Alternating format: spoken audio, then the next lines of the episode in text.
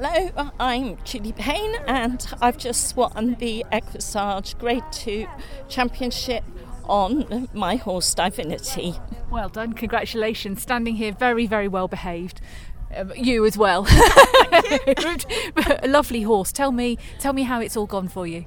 Um, it's been interesting because he had been very, very poorly about five weeks ago, so we're very lucky to actually be here. I was really, really pleased with his warm up. He a little bit dropped me in the arena and he was desperate for a pee and to do a drop in.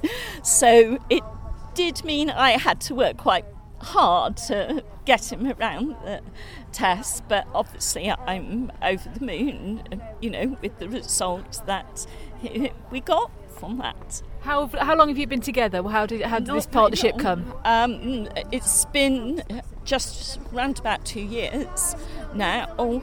He was um, bought for me by a lady called Cornelia Cook, who um, I've known for a long time, and my older horse, she's 20 now, and it was either I would have to stop contending the para competitions or find another horse and I didn't have the finances and she very kindly stepped in and that's how I've got um, well Leo is his Leo. stable name And what are Leo's particular strengths?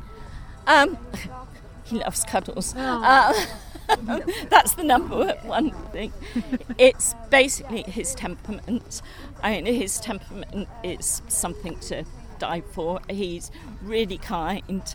He really looks after me sometimes too much in that he says I won't take you forward because I've got to protect you. And I actually am trying to convince him his best way of looking after me is actually to go forward um, but that will come but basically he's just the kindest kindest horse as everybody says so everybody who knows him falls in love with him because he is just such a kind gentleman And Where do, where do you take him from here? What happens in the sort of in the coming months and the we future? him? go to we've got a couple of national competitions coming up then he goes to the Keysoe International and then if things are all going well hopefully next year I can contend for the world. And that's my plan. Whether it comes off who knows? But that's what I'm aiming for Lovely.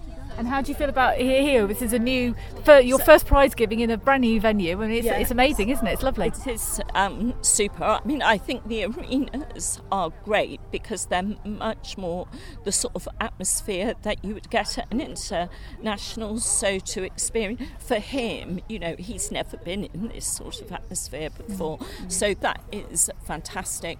The temporary stables are some of the best temporary stables I've ever stabled a horse in. You know, everybody's been really helpful and friendly, and so yes, you know. And the sun shone on you for your prize giving. I know, amazing, isn't it? No rain.